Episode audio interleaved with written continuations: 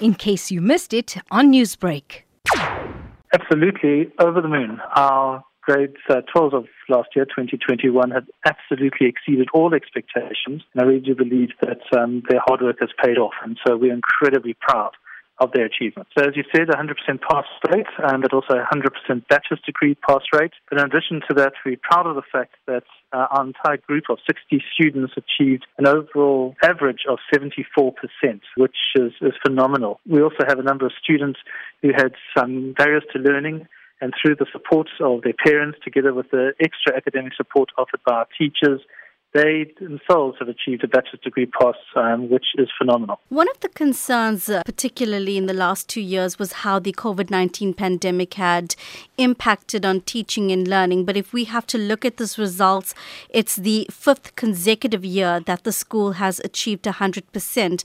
How were you able to maintain that pass rate? Yes, so like all schools, we obviously were impacted. I'm very proud of the fact that um, with the experience gained from the previous year, our staff and students were able to agilely be able to move between the online platform as well as the physical classroom space. Um, according to the circumstances around them. So, in so doing, not a single day, not a single minute of the academic program was lost. Um, but I also do believe that our teachers were not confined to teaching academic subjects alone.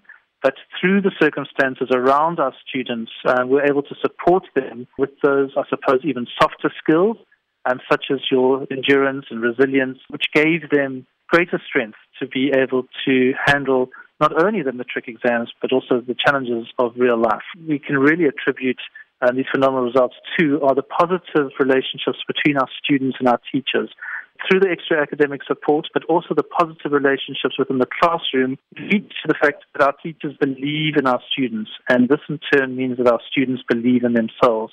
And I do believe that it's, the sense of confidence um, that we can attribute to these wonderful results.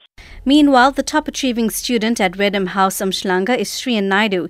He obtained eight distinctions, including distinctions in mathematics, accounting, physical sciences, and advanced programs mathematics. He describes the moment he received his results. When my mom told me, she came shouting out the room and screaming and running, and I actually couldn't believe it myself. But it's still kind of a surreal feeling, and I don't actually hasn't really sunk in. But yeah, I'm just soaking it in and enjoying every single moment of it. So honestly, who was more nervous? Was it your mom or you? Oh, it was definitely my mom.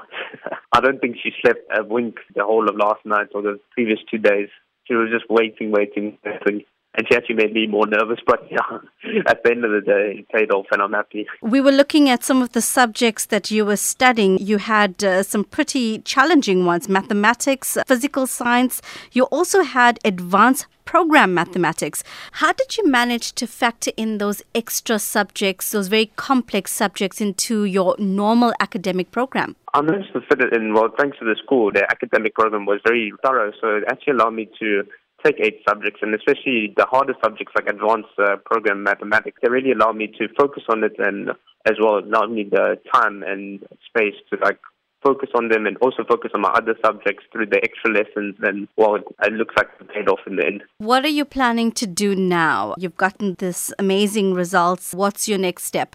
Uh, well, I think I'll be going to UCT to study actuarial sciences. Uh, that's most probably where I'll be going, yes. Newsbreak, Lotus FM, powered by SABC News.